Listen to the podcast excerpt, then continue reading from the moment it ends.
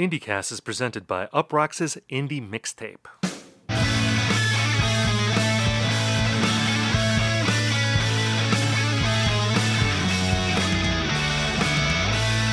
Hello everyone and welcome to IndieCast. On the show we talk about the biggest indie news of the week, we review albums, and we hash out trends.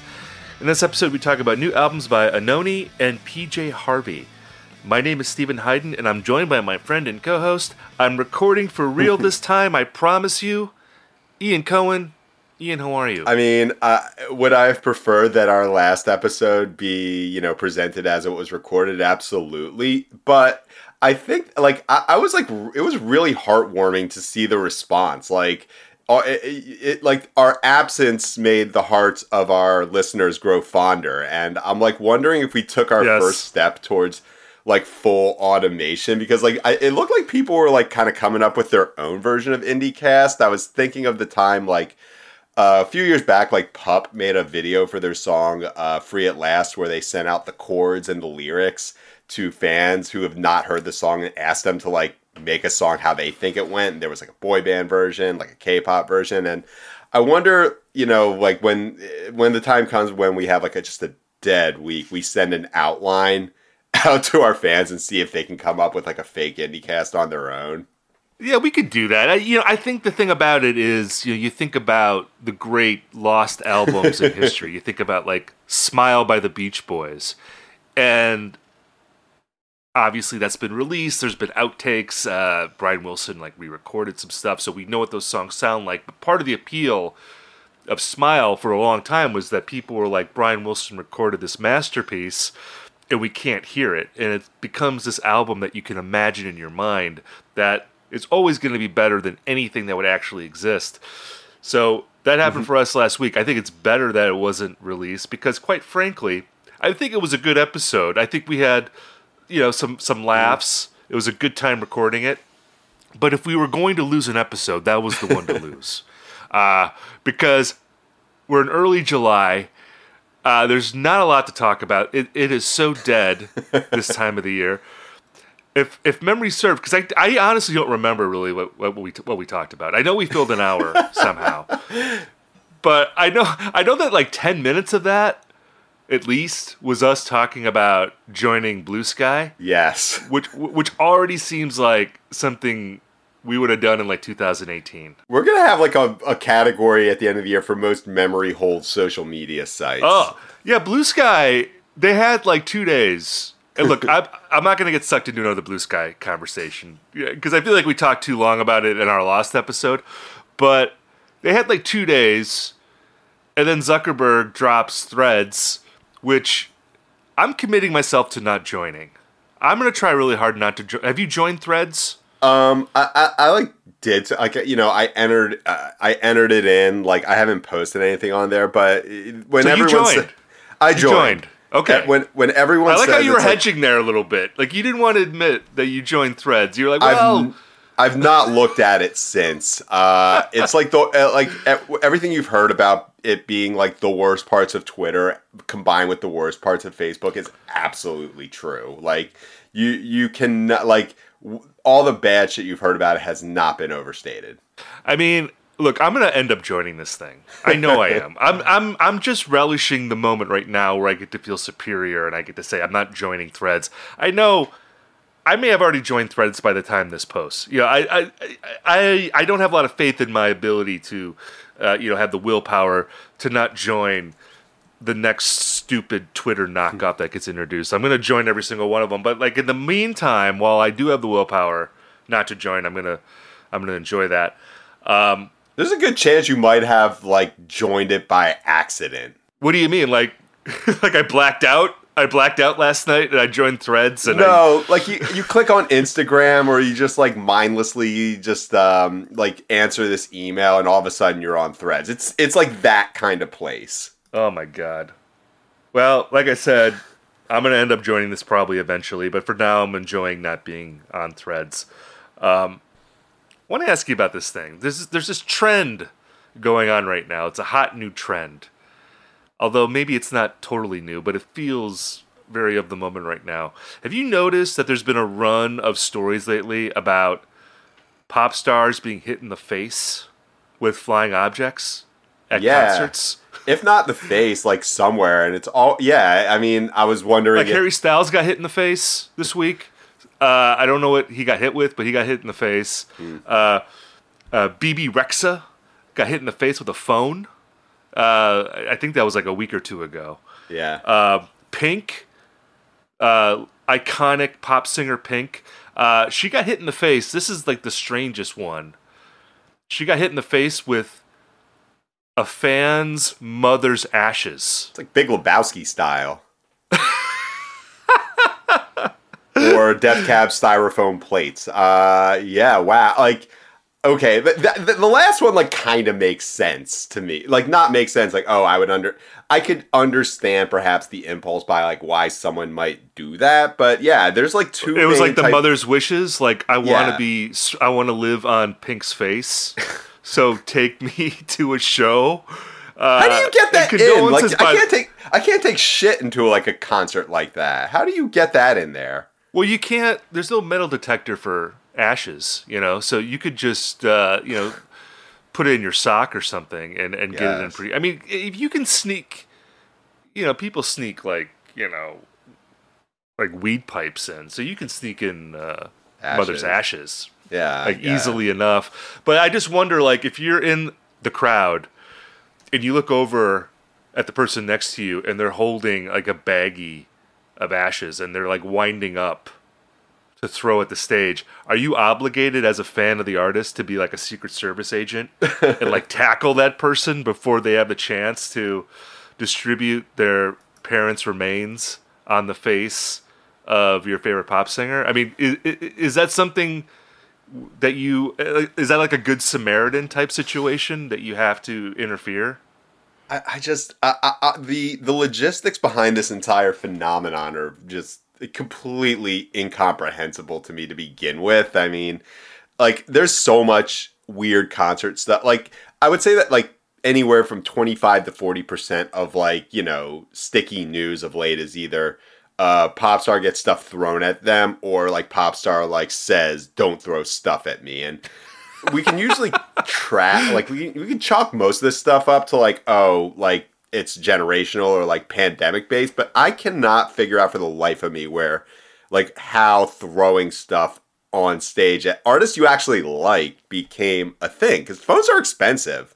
Yeah, you know? yeah, the, the phone thing, it blows me away. Uh, you're really showing your privilege there, uh, mm-hmm. audience member. You're throwing phones at people. It's like, okay, we get it, you're rich. You can just throw your phone at Bebe Rexha. The the person who threw the phone at Bebe Rexha like was interviewed and mm-hmm. he said that he thought it would be funny to throw a phone at Bebe Rexha. Uh, and that's like, is it a burner it. phone? Like, or is it his, or is it their like real cell phone? Like you just get like a know. bunch of I'm getting a bunch of burners to go to the Bebe Rexha show. Uh, I don't know I don't know if he's because he pleaded not guilty too. I don't know what he said. I don't know what the not guilty, like, it's what's like your Zapru- defense? It's a Zapruder film type shit, like, you know, lone phone thrower on the on the grassy knoll. I, well, I think he admitted doing it, though, because he said, I thought it would be funny oh. to throw the phone. So, like, is the defense then going to be, like, we will prove in a court of law that throwing a phone at Bebe Rexha is funny? And if it is, then I, I am not guilty of, of this crime? I mean, because he admitted it. So he is right. guilty of throwing it, but instead of the, the insanity defense, it's going to be like it's it's funny defense, I guess. Um, yeah, it's it's it's the bare naked ladies defense because you know the, their whole. Am I remembering correctly? Like that their fans threw like boxes of Kraft mac and cheese at them, and that was like supposed to be funny.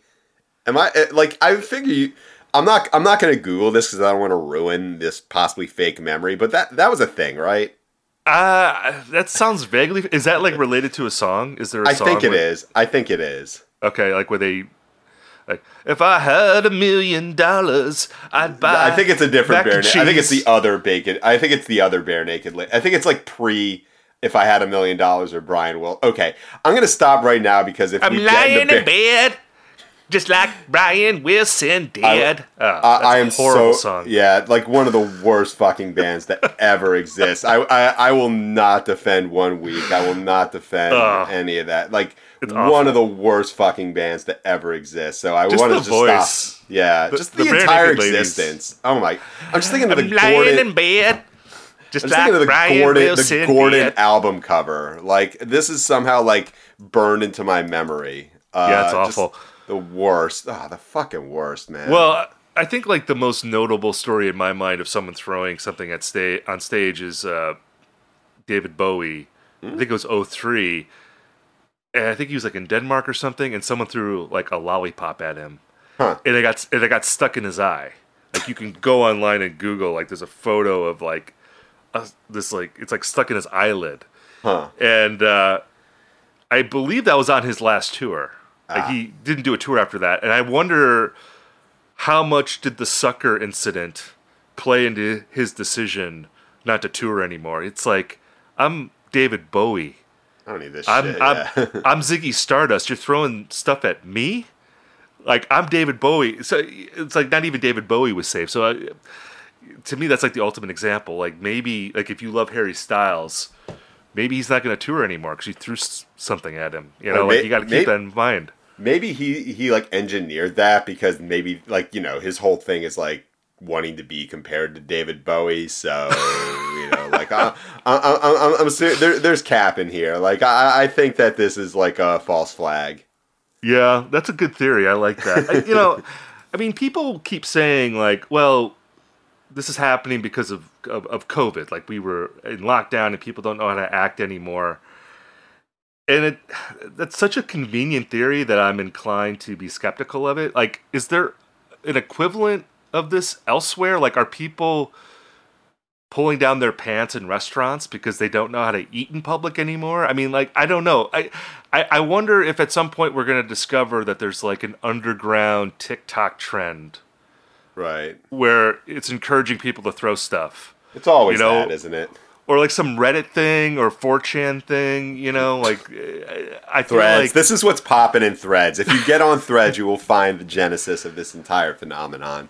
I just feel like you, we don't know the whole story here because, I don't know. I It's such a... Because it's like, okay, COVID was destabilizing, but it's like people now think you can just throw stuff at people. I, I don't understand...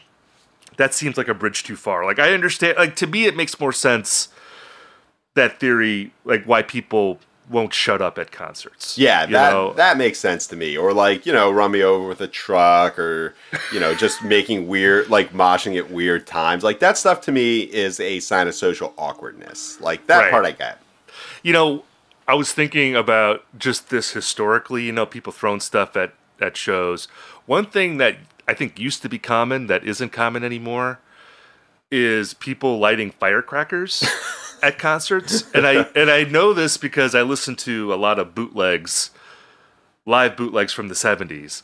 And if you li- like if you listen to like the Grateful Dead or Bruce Springsteen or you know anyone from that era, oftentimes you will hear them stop the show and admonish the crowd for bringing firecrackers. Huh.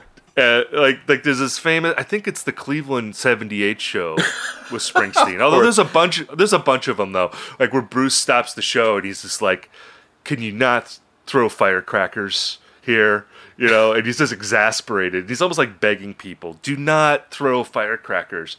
So like when when I listen to that, I think, well, okay, as annoying as this is now, it, at least people aren't you know throwing combustible objects on stage. Like, like in a way it was maybe worse in the past than it is yeah. now. It's like yeah, it's like when you hear about like old school like, you know, eighteen nineties college football. It's like, "Oh, five people died this year on the field," you know. In the seventies people like would go into the concerts and they bring like you could bring like a twelve pack of beer, like and like five packs of Cowboy Killers and like firecrackers. And that yeah. was what it was like to see a Bruce Springsteen concert, and that whole thing cost maybe like five bucks. Yeah, I think you could even, like, stab people, and they didn't yeah. care. Like, in seventy-eight, you could just, like, stab someone in the parking lot, and as long as they didn't die, it was fine, you know? Like, if they didn't bleed out completely, it was legal in seventy-eight.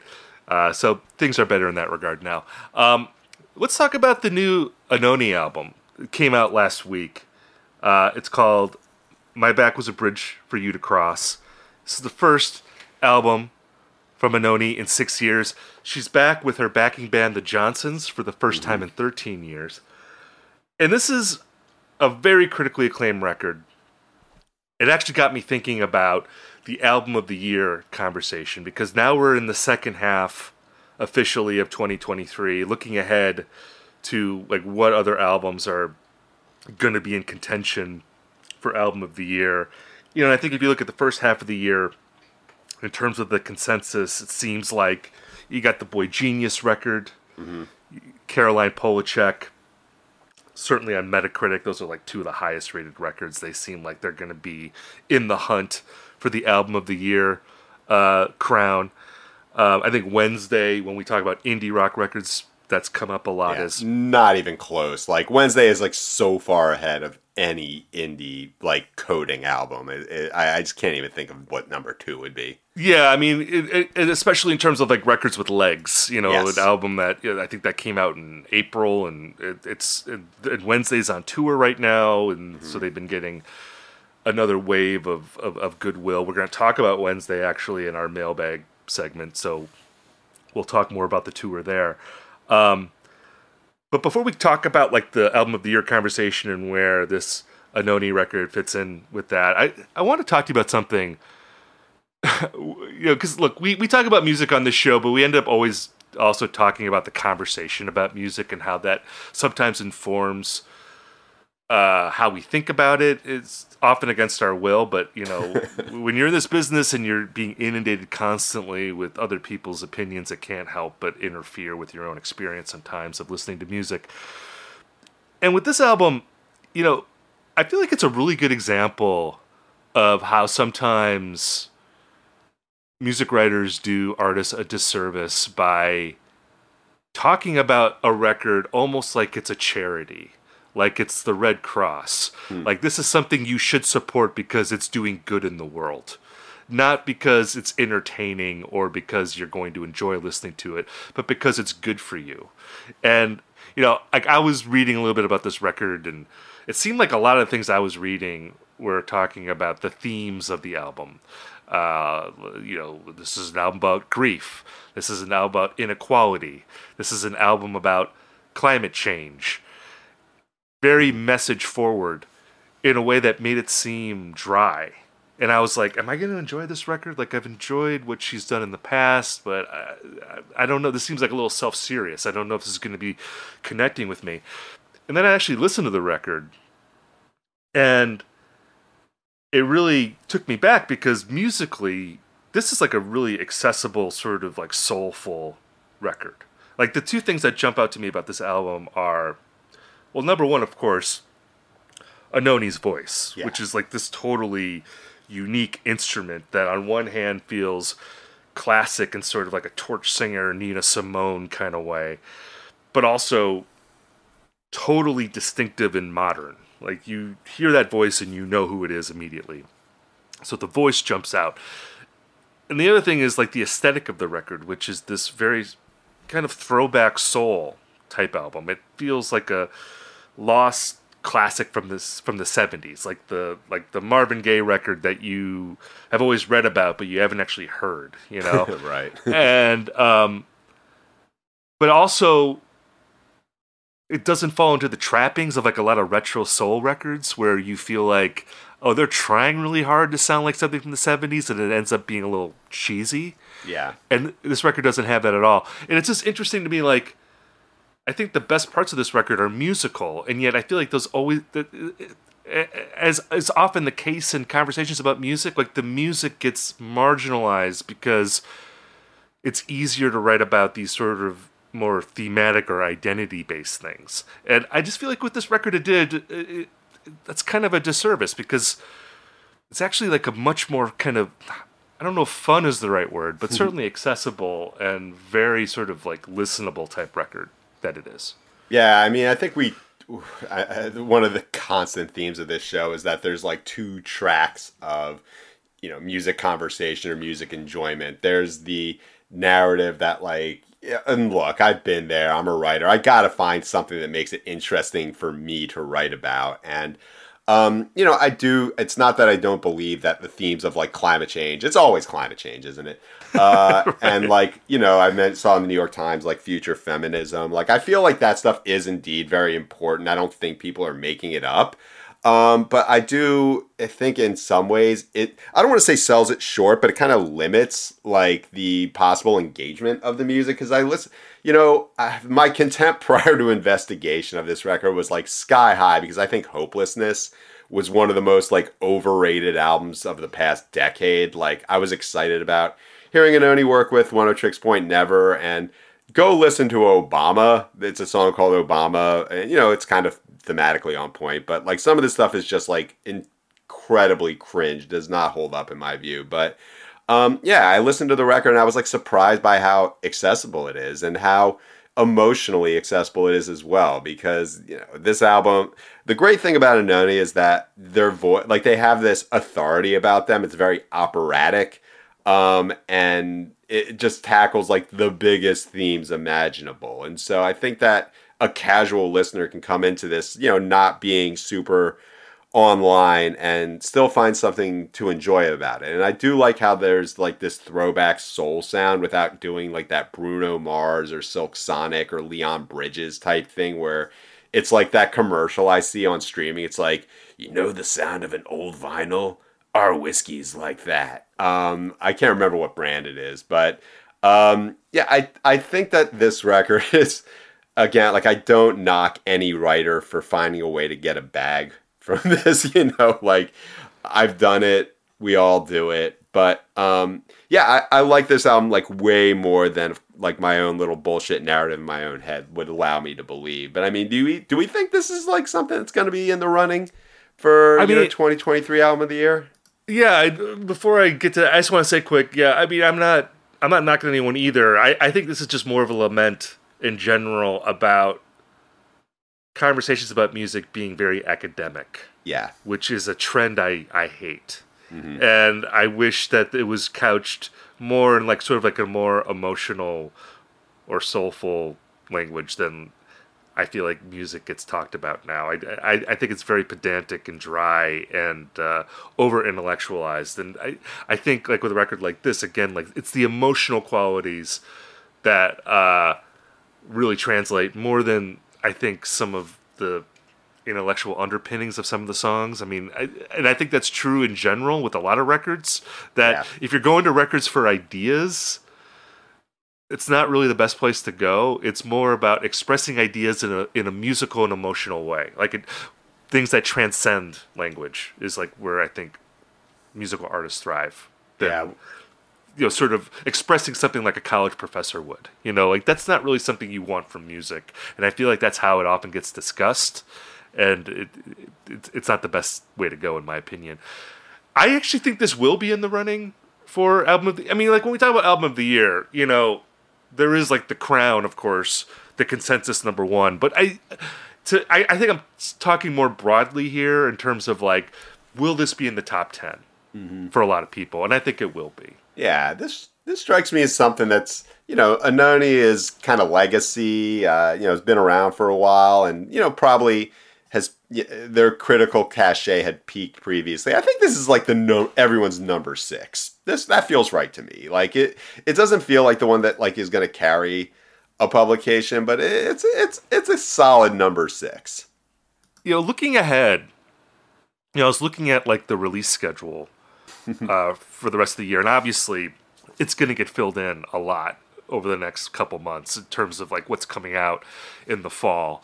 Uh, and I, uh, just yesterday, I got an album from a high profile band that I'm sure we'll be talking about on this show that, you know, it hasn't been announced yet, but that'll probably be in the mix uh, when that gets announced.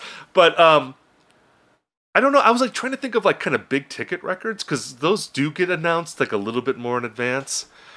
And I was coming up, like, a little bit empty. Like, I was thinking about records that I'm excited about that I've either already heard or I'm anticipating. Like, on the in- and these are all on the indie side, but, like, the new Rat Boys record yep. uh, coming out in August, I think, is really good, strong. Uh, this band Slow Pulp that is now in Chicago. They're originally from Wisconsin.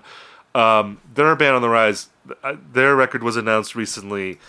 Uh, I'm excited to talk about that. I think that's a, a, a quite good record.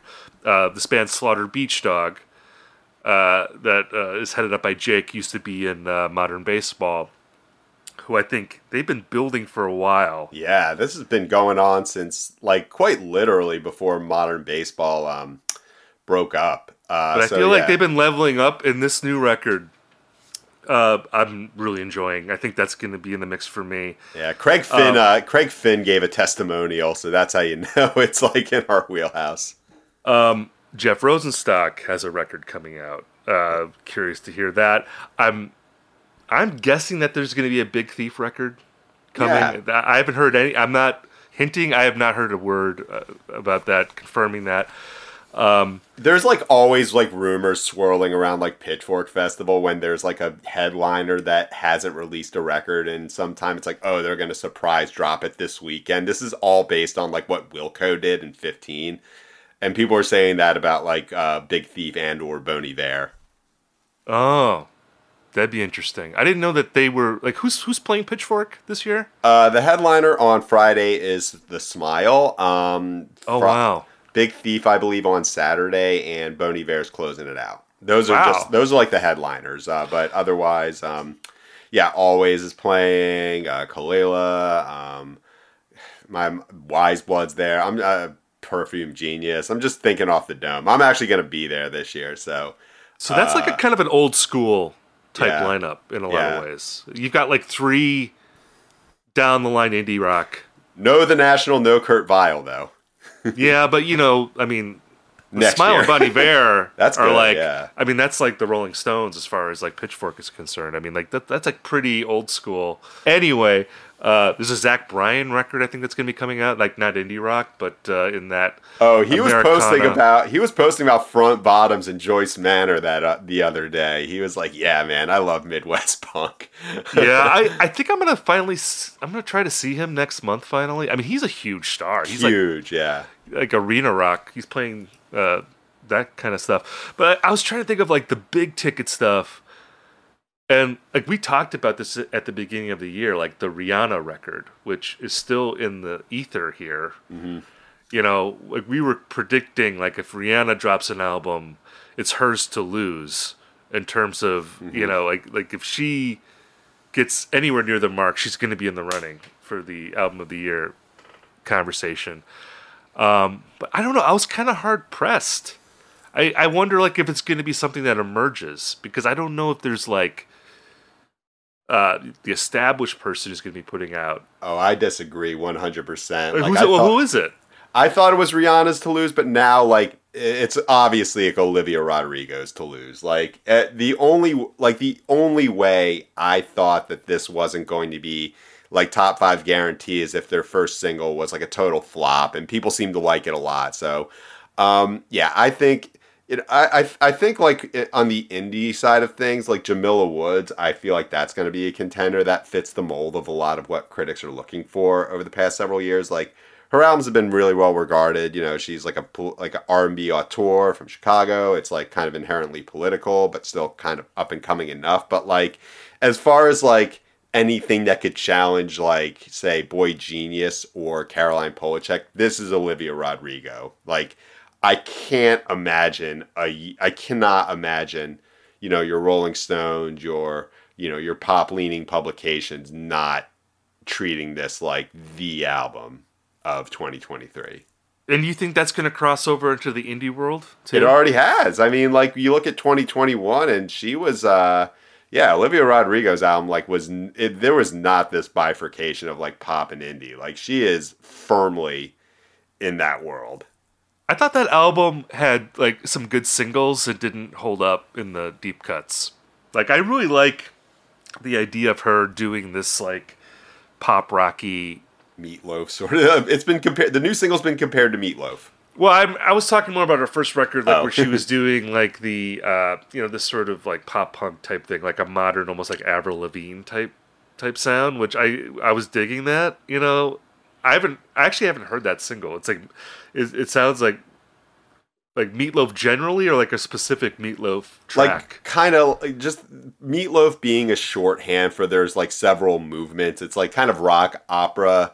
uh, theater kid kind of energy. Because like, I'm glad that they left behind that pop punk twenty twenty-one sound, because I haven't thought about that whole trend in a long time, and boy, that was played out. So, well, it, is she trying to do like a Born to Run type thing? Because I saw an interview with her recently, like where she was shopping for Springsteen vinyl, like, or she bought like a Springsteen bootleg on vinyl. Uh, and we should ask her if he's talking about firecrackers on that on that record. I bet he is. yeah. But, um, if we, if we get to interview Olivia Rodrigo, like we will we will retract our no guest policy if we can talk to like Olivia Rodrigo about Cleveland seventy-eight or whatever the yeah, whatever the iconic Boss Live albums are. But it seemed like, I just saw someone screenshotted it. It seemed like one of those vignettes that it feels like a little staged. Like, yeah. okay, we're gonna make sure that she can pull this out. And I think she says Springsteen's like my number one crush, right? Uh, celebrity crush. And uh, it's like when Matty Healy like gives a shout out to this like minor ass emo band. It's like this this small thing is gonna like get me your like a lifetime of allegiance, you know? So yeah, I don't know. So maybe if it sounds like Meatloaf, maybe she's actually doing like Jungle Land. Or, you know, Wild and the Innocent and the E Street Shuffle type thing. I have to listen to that song. Yeah, I have fifty-seven channels and nothing on. That's her. That that's what she's going for. Oh man. Well, if she if she did the Human Touch yeah. record, you know, if if this is her Human Touch, I'll, I'll definitely be intrigued. All right, let's uh, talk about P J Harvey. Uh, she also has not put out a new album in a while. Before last week, she dropped a record called I Inside the Old Year Dying. Very confusingly titled record. Uh, what's the title of that dive record? Is the Is Are. But let me tell you, this is the most confused. Like, do I capitalize Is the Are? Like, I always have trouble with whether or not to capitalize those things in album titles, and they just threw ev- like it. It was a very anti-music critic uh, sort of thing. Very, very subtle. Very, very subtle passive aggression. Very anti anyone that wants to talk about that album. I because I love that record. Great and whenever record. I recommend whenever I recommend it to people, I feel like I have to Google the title on my phone to make sure I'm saying the right order of words in that title. It's, it's it's very illogical how it's constructed. P J Harvey, this record isn't as extreme as that, but it brings to mind that album. Again, it's called I Inside the Old Year Dying. This is her tenth record, first in seven years.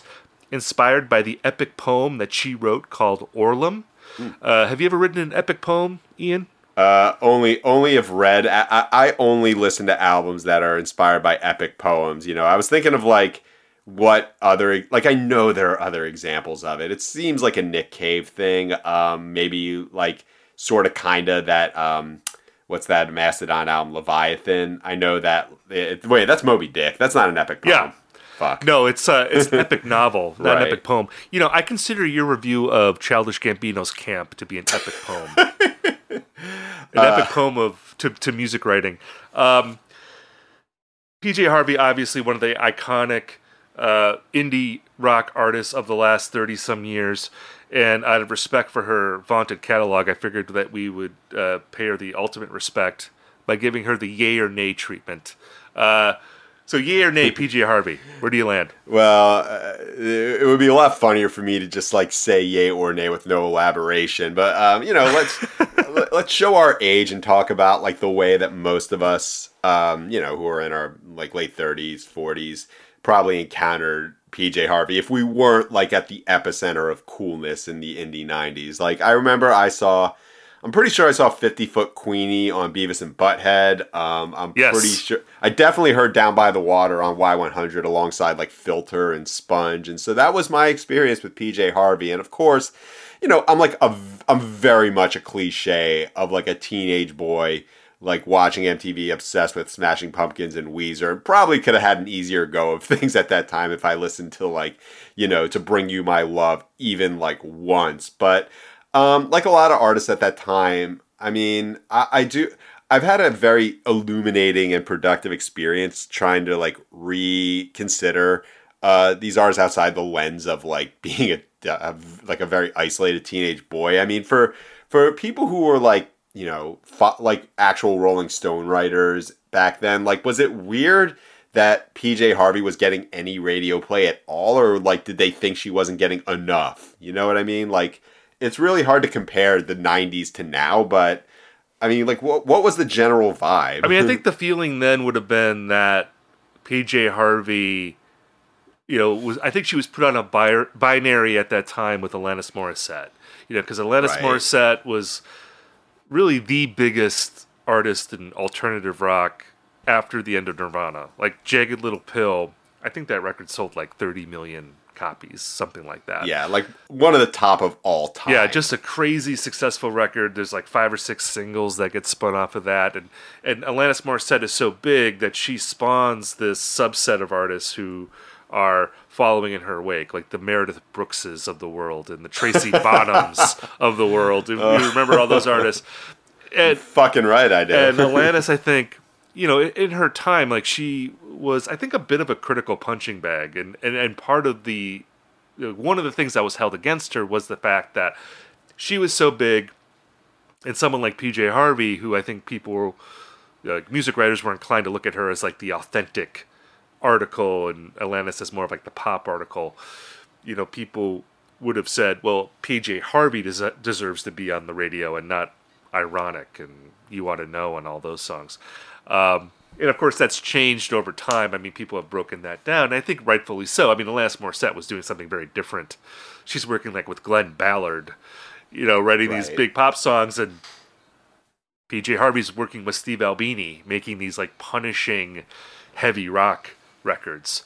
And I know, if, like, for me, like I'm I'm kind of in the same boat as you were. Like, I wasn't listening to P J Harvey necessarily like in high school. Uh, it was something I came to a little bit later, like toward the end of the nineties when uh, I was in college, and it was more, I think, of like a, like she wasn't making music for teenagers. She was making music for like people in their twenties, really, at that time, I think. Mm. Um, and like for me, like just to answer the question, I'm going to say, well, I'm doing sort of like a split answer here, because definitely like her nineties work up until Stories from the City, Stories from the Sea gets a big yay from me. Especially Stories from the City, Stories from the Sea, which is like far and away like my favorite thing that she's ever done. Uh, to me, like that's a record that sounds like the mature, I'm putting mature in quote marks here, like culmination of like what she did on her first several records, which again were these like really kind of strong, feral, brutal, really kind of tough sounding uh, heavy rock records. Uh, and with Stories from the City, Stories from the Sea, it's like a little bit more refined. You could tell that, you know, she's at a maybe more grown up place in her life. That record is really interesting, like as a New York record, because I, right. I, I don't know if she was like living in New York at the time, but it has like a New York feel to it. And it comes right before all of those New York City bands really come into prominence. Like it came out in two thousand, the year before the first Strokes record, and in sort of like an accidental way, it kind of like predicts a lot of that New York rock that's going to happen for the next two or three years. Like a lot of that New York rock. I thought you were about, I thought you were about to say it predicts nine eleven. Well, no, it doesn't predict nine eleven, but it, it, I don't know. To me, it kind of like yeah. the vibe of that record. It, it reminds me a lot of like what those New York bands did. It's like she was ahead Absolutely, of that. Absolutely, yeah. And it's interesting because then after that, well, two thousand four, she puts out Uh-Huh Her, which is like this kind of scuzzy sounding rock record. But then like with White Chalk in two thousand seven, she makes this pivot to more of like a arty experimental pop type sound. And that's where she's been ever since. And those records have their merits. I have to say that they have not, uh, they haven't connected with me in the same way that her earlier stuff did. And mm-hmm. so like, like, like Let England Shake is like one of her most acclaimed records. Like that came out, I think, right. in eleven. It won the Mercury Prize. That was a big deal. It was a big deal. Yeah, that was like a big deal. And that record did not connect with me. Like, mm-hmm. again, like the nineties up until Stories from the City, Stories from the Sea did. Um, I respect what she's doing. I understand the pivot, because like she's not going to be able to make Rid of Me over and over again. Although I would love if she like made another record with Steve Albini. Like I would be totally on board if she wanted to do like I'm gonna go back to the early nineties and make like a raging guitar rock record. I think that'd be amazing. But you know, this new record, I actually enjoy this album. Uh, I think it has enough of that early energy mixed with this, again, kind of more mature, older, kind of experimental, arty uh, personality that she's developed later in her career. It's enough of a mix that I feel like it makes the stuff she's doing later in her career a little bit more palatable to me. And it actually makes me want to go back to her last several records and and see if they hit different for me now than they did then. Uh, so I'm going to give her a, a, a solid yay for the nineties up until like the year two thousand. And then I'm going to give her a respectful yay after that. But, you know, in terms of like it hitting my sweet spot, I guess I have to say it's... I don't want to nay P J Harvey. You don't want, you can't nay her, but it, no. it, it, but it's definitely it's like the it's like the respectful yay versus like the visceral yay for me. Yeah, I mean, I've I, I of course like I came across Stories from the City in two thousand because we played Good Fortune on the radio station and Tom York was on it, so of course like, you know, I'm going to get into that, but you know, I had never really had a deep dive in P J to P J Harvey's catalog, the whole gothy, bluesy, super serious, elemental rock and roll thing. Like, I mean, I think she ref- covered Bob Dylan, references Elvis a lot. Like, that stuff never really appealed to me in the same way that, like, you know, Nick Cave is like a massive blind spot for me. Um, but with the new album, A, because I got nothing fucking better to do right now, like, um, and B, I maybe she'd be like Swans or something like that, like an artist I get into really really late in the game because they sound nothing like they did in the nineties. Um you know, I gave the new album a shot and it sounded interesting. Um like it gave me that I am in the presence of art sort of uh feeling, and if I had been really really um you know intently following her trajectory for the past thirty something years, I imagine I'd get a lot more out of it. But you know, I, I think if we trace back to, hey, this is an album based on an epic poem that she wrote, I do find it a bit, like, impenetrable. Like, I feel like it's something to admire. When I read reviews about it, I'm like, damn, I, I wish I was getting that. And I think that's kind of been my experience with P J Harvey as a whole. So I'm going to give it a yay in theory because, like, it's not the kind of artist where I read people talk about it and I feel like they're kind of trying too hard. I feel like people who like P J Harvey like are really being honest and really being earnest, and it's like a, a respectful yay but like a not for me sort of thing. I think we need to develop a third way, not yak, but like just something where it's like, yeah, I I I believe what you're saying about this and it's perhaps not for me and I can live with that, you know? I just would love, and I don't think she has any interest in this, so it probably won't happen, but like to make the Steve Albini record again, I think that would be really cool. I think that would be like the real P J Harvey comeback if she could get to that Rid of Me type sound again. I, right. She was so good at that. But at the same time, you know, she's doing what, what she cares about. She's writing the epic poems. She's working with Flood. Uh, you know, so good for her. She's doing what she wants to do. But there is a secret hope in me that she could go back to that, just like with a really heavy rhythm section, that like great Steve Albini drum sound. Yeah. Just go to Electric Audio in Chicago, make a record in two days. I think that would be so cool. And yeah, get on the get on the Bear season three, you know? Also, yeah, like Carmi can like cater her studio time. Like you can bring some Italian beef down there. Someone drops a fucking pan, like, when the sound gets all loud and shit. Like, I, we're, we are, like, totally executive producing, like, uh, the the uh, P J Harvey album that comes out in twenty thirty. Absolutely. So, okay, this is not indie rock at all, but I did want to talk to you about this, because I, uh, I watched the documentary about Wham! That's on Netflix. Uh, went up on uh, July fifth, I believe. And it's just called Wham!, W H A M, so if you want to find it on Netflix, it's very easy to find. Directed by Chris Smith, who uh, did one of the Fyre Festival documentaries, but more importantly, oh, more importantly, okay. directed one of the greatest films of all time, as far as I'm concerned, American Movie. Uh, with uh, you know, nineteen ninety-nine, uh, brilliant documentary. Uh, so it's interesting. Yeah, Wisconsin, that's a that's a Wisconsin classic. Oh my right? God, that movie is like about That my life canon. And the life of my friends, absolutely. Um, it's just amazing that he did American movie in ninety-nine, and then about twenty-five years later, he's doing a documentary about Wham, uh, showing off his range there. But um, I really liked this movie. I was really entertained by it. Like, I've seen some mixed reviews of it. Huh. Um, it seems like the more seriously you take Wham, the less you like this movie. And maybe more casual fans will like it more. I mean, I remember Wham from being a little kid and seeing them on M T V and just having really kind of formative memories of, of Wham and George Michael, and how George Michael, I mean, I think he's such a fascinating guy. Like, the thing about this movie is that it made me want to see like a a really long documentary just about George Michael. And I think one's coming out. Is I, there? I okay. Do, like, I got an email. The I think I got an email the other day about that. He's an interesting guy, very interesting guy. To you know, ob- fascinating. Obviously, like a great musician, songwriter, producer, and um, this is partly because of the age I was when his music was really popular. But like, he was a guy who emanated a kind of dangerous sexuality. You know, mm. like where. Like, he was in this kind of kid context, but he sang about adult relationships in a way that, like, did not sugarcoat it at all.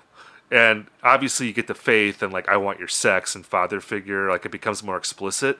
But, like, watching this movie, I mean, it's hilarious because it's, like, him and Andrew Ridgeley, they come out and they're doing, like, rap songs yeah. like, that are terrible, you know? And then, like, the next year... they're doing a song like Everything She Wants, which I think is a brilliant pop song. And like Great song. One of the meanest like bubblegum pop songs ever. Like there's that line where he says, and now th- now you're telling me that you're having a baby. I'll tell you that I'm happy if you want me to. Like, whoa. Yeah. Imagine Harry Styles singing that. Like that is not treating people with kindness or whatever. Like that is like, to sneak that into like a pop song. That kind of like brutal adult kind of interaction, like where you're in a relationship and someone gets pregnant and you're not happy about it and you're just expressing yeah. it in unsparing terms. I think that's such a subversive, amazing thing. On top of that, just being like a incredible song. I mean, that's such an angry song too. And it's on, it was, it was released. I'm just looking at this now. It was released on a double A side with Last Christmas. Like exactly. what, what, what, what range? Yeah, Last Christmas, and then you know they've got Wake Me Up Before You Go Go, and then they have like yeah. Careless Whisper, this like big melodramatic song that also has like a lot of darkness in it, and massively influential song. It, Ma- like all that, every time you hear a saxophone in indie rock, like it's gonna trace back to that. And I don't know, I, I, I just because we talked about this a lot on the show, but. You know, I, I, I can't help but think about pop stars now. I feel like there's so much modeling now in terms of, like, modeling good behavior, modeling, like, the best part of yourself and positivity. And and obviously there's attributes to that. But, I, you know, as someone like George Michael, I feel like he was such a sophisticated personality, you know, that he could be this big pop star, even in the context of Wham, which is like this, I mean, they had a great sense of humor. They were, like... You know, I think that they were sort of knowingly frivolous in a lot of ways in the way they presented themselves. Like, they just wanted to be fun and right. uh, be very pop and bright and, you know, not over-intellectualize things. But even within that framework, he could smuggle in so much darkness. And, like, again, this sort of, like, dark, uncomfortable sexuality, like, for me as, like, a seven-year-old or eight-year-old hearing these songs, like, even then, like, it would kind of, like, disturb me a little bit. Because it was just, like, a picture of a world that I didn't understand. But it was in this very kind of kid-friendly context. So, I don't know. That was an amazing thing. But, like, this movie, too, it makes you wish that Andrew Ridgeley was your best friend. Yeah, like th- right. This movie is a commercial for Andrew Ridgeley just being like the coolest sidekick of all time. Yeah, I mean, first off, like Faith was the first tape my parents ever bought for me. At, I was like seven or eight, and I just remember being like frightened of like Father Figure and Monkey. Like, what the fuck were they doing buying me? F- I mean, obviously because I like the song Faith, um, but yeah, I think. I haven't seen the reviews of this movie, so I don't really know what the narrative is, but you know, my my initial takeaway was like, I just wonder how much Andrew Ridgeley had to do with this, because not since like Puffy in like the Notorious movie has an artist come off like a better person. You know, like Puffy was, you know, like Barack Obama meets like Berry Gordy plus Quincy Jones, and he obviously had a lot to do with it. But Andrew Ridgeley is like, okay, George Michael worships this guy as they're growing up, and Andrew Ridgeley gives him the confidence to recognize his true talent. And when it becomes clear that like George Michael needs to go solo, like Andrew Ridgeley gets like, also like, let's not forget, I, I didn't know this, but Andrew Ridgeley apparently was like a tabloid fixture in the U K for just being way too fucking badass in public. Like he was like scoring with models and like getting drunk all the time. Uh, and then when the time comes for Wham to break up, he's like, yeah, super graceful and cool about it. Like, how how cool is Andrew Ridgeley? Like, how good does he come off in this movie? Well, exactly, because, okay, because the, the movie opens and, like, George Michael is this Greek immigrant, and mm-hmm. he's awkward, and he's kind of like a pudgy kid, and he moves to, like, this new place, and he's, in, like, the new kid in school, and, like, Andrew Ridgeley is this, like, really good-looking, incredibly self-assured, like unpretentious guy who like takes George Michael under his wing, and is like, just he's like the quarterback in the school that takes like the nerd, you know, yeah. like becomes friends with the nerd, and it seems like a really unlikely like it's like why are you so nice? Like you should be a total asshole, but like you're right? the nicest guy in the world. And, yeah, I mean, it, it it totally flips the narrative for that band, because Andrew Ridgeley is, like, usually treated as a punchline that, like, you watch the video for Everything She Wants, and it's George Michael doing everything, and then Ridgeley comes in and goes, like, won't you tell me? Like, that's all he does in the song. Like, just that one yeah. part. And it's, like, totally just a, uh, uh, it seems like a token gesture to him. But the movie does make a good case that, like, George Michael would not have had the confidence to do what he did, and to also transform himself into this like amazing looking person. It's like so weird with someone like George Michael to think like he was awkward, because he, I just imagine him in the eighties looking like the sexiest dude of all yeah. time. You know, he's got like the perfect hair, the perfect stubble. He's got like the earring, leather jacket, jacket the tight yeah. jeans. You're like, wow, this guy is amazing looking, but yeah, and like also that like oh Andrew Ridgeley was like the real like girl magnet before, which you know I mean like obviously there's like the struggles with George Michael's sexuality uh, that he's describing, which really powered a lot of the music, and um, yeah I I, I just th- I'm curious what the criticisms are, because like I feel like this movie doesn't go out of its way to make Wham more like socio-politically uh, relevant than they really were. I think a lot of documentaries do that now, where it's like, you'll get like the music writer talking head come on, where it's like, Wham, was like that bit about like the monkeys on The Simpsons, like the monkeys weren't about pop, they were about like social revolution. And, uh, you know, they have such a good sense of humor about their music. I mean, how could you hear... Okay, I, I didn't... I wasn't overly familiar with like their songs prior to Make It Big, but like... They put like they put Wham rap right out there. Like that song is seven minutes long, and it's like straight up like my name's George Michael and I'm here to say like I'm from the U K in a major way type rap. I mean like a lot of musicians were making that song in nineteen eighty-two, but the, this is like some of the most like this music is just so hilariously bad. Well, and even like George Michael doesn't have it all together yet either. Like he, no. he kind of looks like an awkward kid. He's got like the leather jacket on, but it's still. Like, he doesn't look as amazing as he does in, like, the Careless Whisper video, or... Which is, like, a year later. Yeah, or, the, or like, the Freedom... Like, Freedom's another just, like, amazing song from that time. Like, right, we got, yeah. like, Freedom, the Wham! Freedom, and then Freedom ninety, obviously, later on, uh, which is an incredible song. But, um, yeah, I mean, I think the criticisms I've seen are kind of related to, like, what you're saying you're glad isn't in the movie, which is, like, the music right. critic... people that would analyze the music. Like there's not a lot of like talk about the music in the film. I mean I, I think it's interesting because like one thing I've seen a bunch when people write about this documentary is that like George Michael like isn't respected, or that like he huh. like he's now getting his due, and that's not true. And it's not true. Like even in the Wham documentary Like he, like they show like George Michael, like a big moment for him is like he wins, um, an Ivor Novello, right? Yeah, like the songwriting award, like from one of the music publishers, and like Elton John presents it to him and calls him like one of the great songwriters of. Yeah, like he calls him like McCartney, and like uh, yeah, like he puts him on the level of like that. And obviously, there were people that didn't respect him because he was in Wham, and you know. The, There were some of those people out there, but I don't know. I think that gets like a little overstated.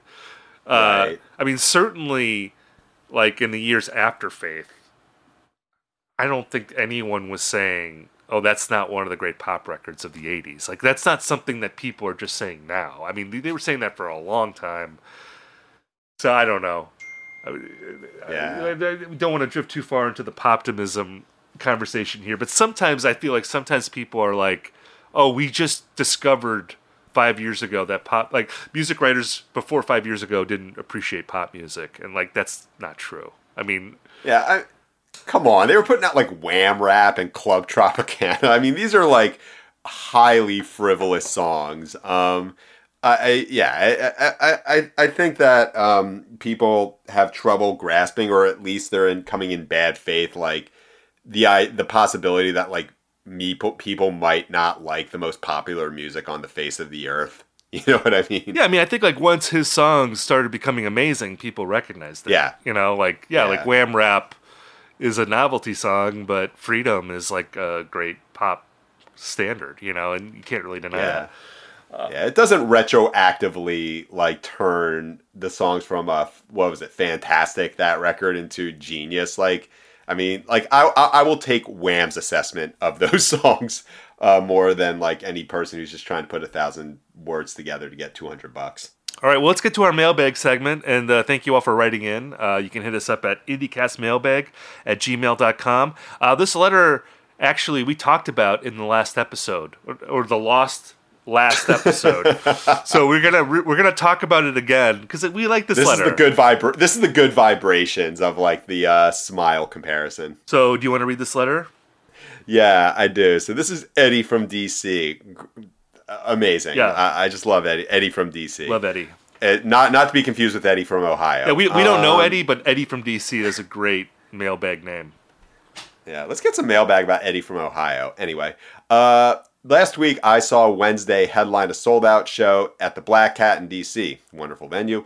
Vibes were great. I counted two M S Paint and five Boy Genius t-shirts. People knew the words, sang along, and it had that feeling of this might be the last time we get to see a band in a venue this small.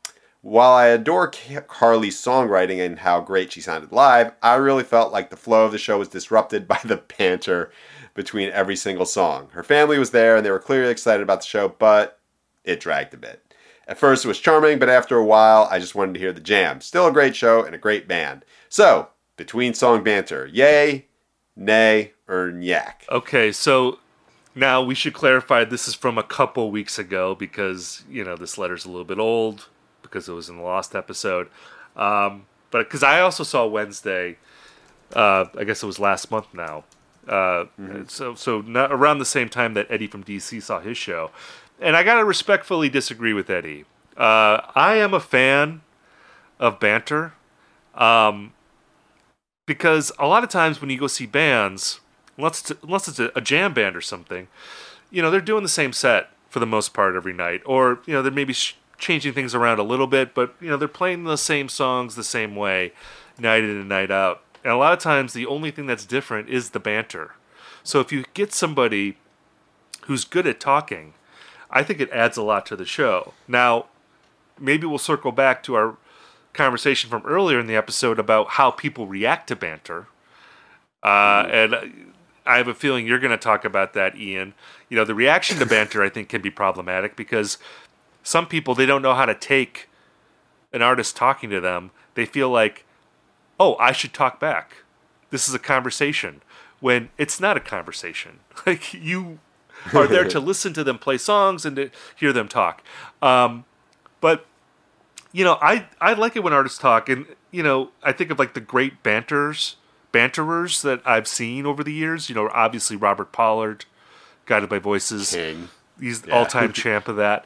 Um, Jeff Tweedy, I think, is really funny between songs, especially if you see him at a solo acoustic show. Uh, he'll go on for a long time, and it's almost like a stand-up comedy show at times. He's, like, very funny. Um, and Carly, you know, I'm not going to put her on that level yet, but when I saw the show, I thought she was really charming between the songs. And, you know, here in Minneapolis, they ended up playing at First Avenue downtown after being initially booked into a smaller club in Saint Paul. And the place was, like, not sold out, but it was, like, pretty full. And I think they were, uh, I, I think, you know, the band and Carly, I think they were all, like, pretty excited about how many people turned out. Because, uh, as we've said before, you know, you can pack a room in New York or L A, a lot of music fans there. But if you're doing it in Minneapolis, Kansas City, Saint Louis, places like that, it really shows you're making inroads. You could draw people throughout the country. So, good for Wednesday. I again, I, I appreciated her talking. What do you think? I'm gonna, I'm, I'm giving it a, a yay, yay talking. I'm, I'm pro. This has been a, this has been something where I think I've made a complete one eighty over the past couple of years because, you know, like you, there was a time where stage banter was one of, you know, like that was part of the reason I would see a band live, especially if it's done well. But, you know, of course, the pandemic broke people's brains, and now uh fans in the audience tend to f- like have this thing where they're either like they feel like they're friends with the people on stage or they see him as like a god. And uh yeah there's like nothing worse than like the people up front who feel entitled to banter along with the artist. Like they'll make jokes that totally bomb or like run me over with a truck type stuff that stops the banter cold because the artist doesn't really know what to do with that.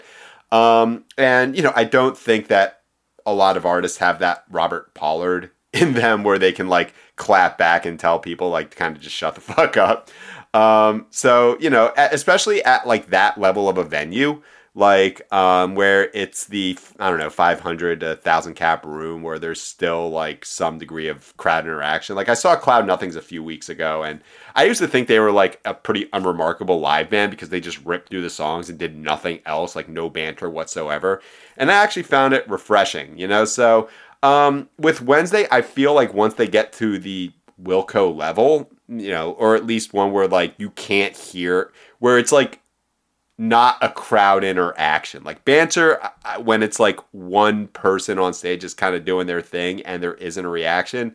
Yeah, that's, you know, I'm totally cool with that. But, you know, I saw a, a Fleet Foxes show like last year where people tried to do that new t- style of banter and it just stopped the show cold. It really took me out of it. So, um, I don't know. I think maybe we're going to have to, uh, we might have to just kind of go back to like a no banter policy, but generally speaking, yay. In practice, kind of nay for now.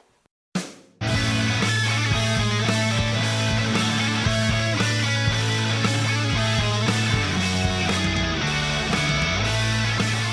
now reached the part of the episode that we call Recommendation Corner, where Ian and I talk about something that we're into this week. Ian, why don't you go first? All right. So, um, you know, it's been, again, I've said this like damn near every other episode before, like I recommend an emo album, but um, it's been kind of tough to find ones that really have stuck in twenty twenty-three. Um, it just doesn't seem like a lot of them have legs. Maybe it's just the people who would write about emo in the past are doing other stuff. But um, over the last week, I had come across uh, this band that I had been hearing mentioned every now and again, this band called Magazine Beach.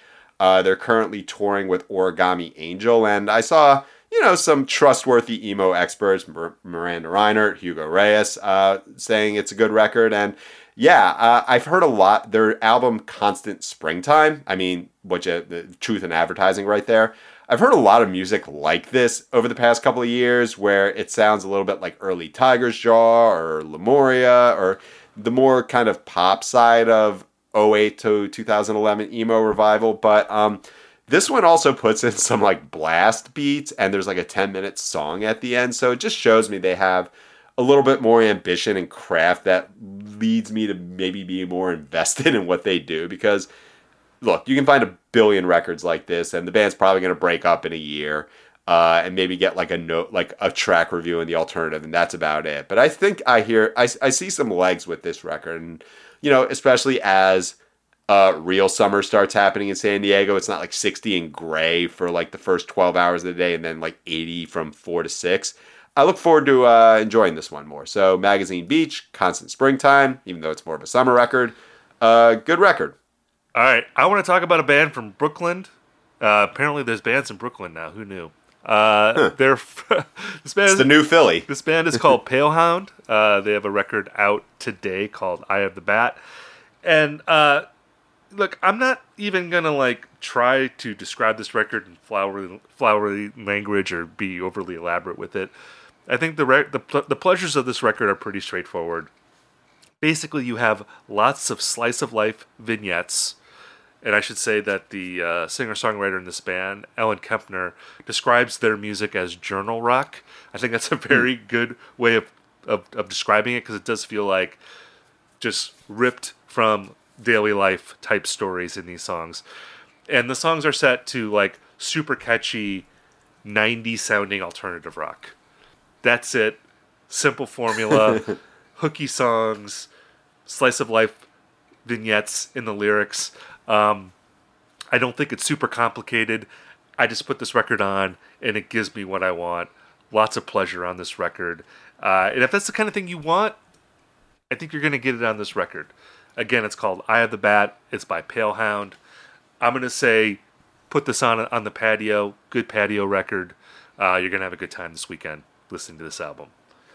That about does it for this episode of IndieCast. We'll be back with more news and reviews and hashing out trends next week. And if you're looking for more music recommendations, sign up for the Indie Mixtape newsletter. You can go to uprocks.com backslash indie, and I recommend five albums per week, and we'll send it directly to your email box.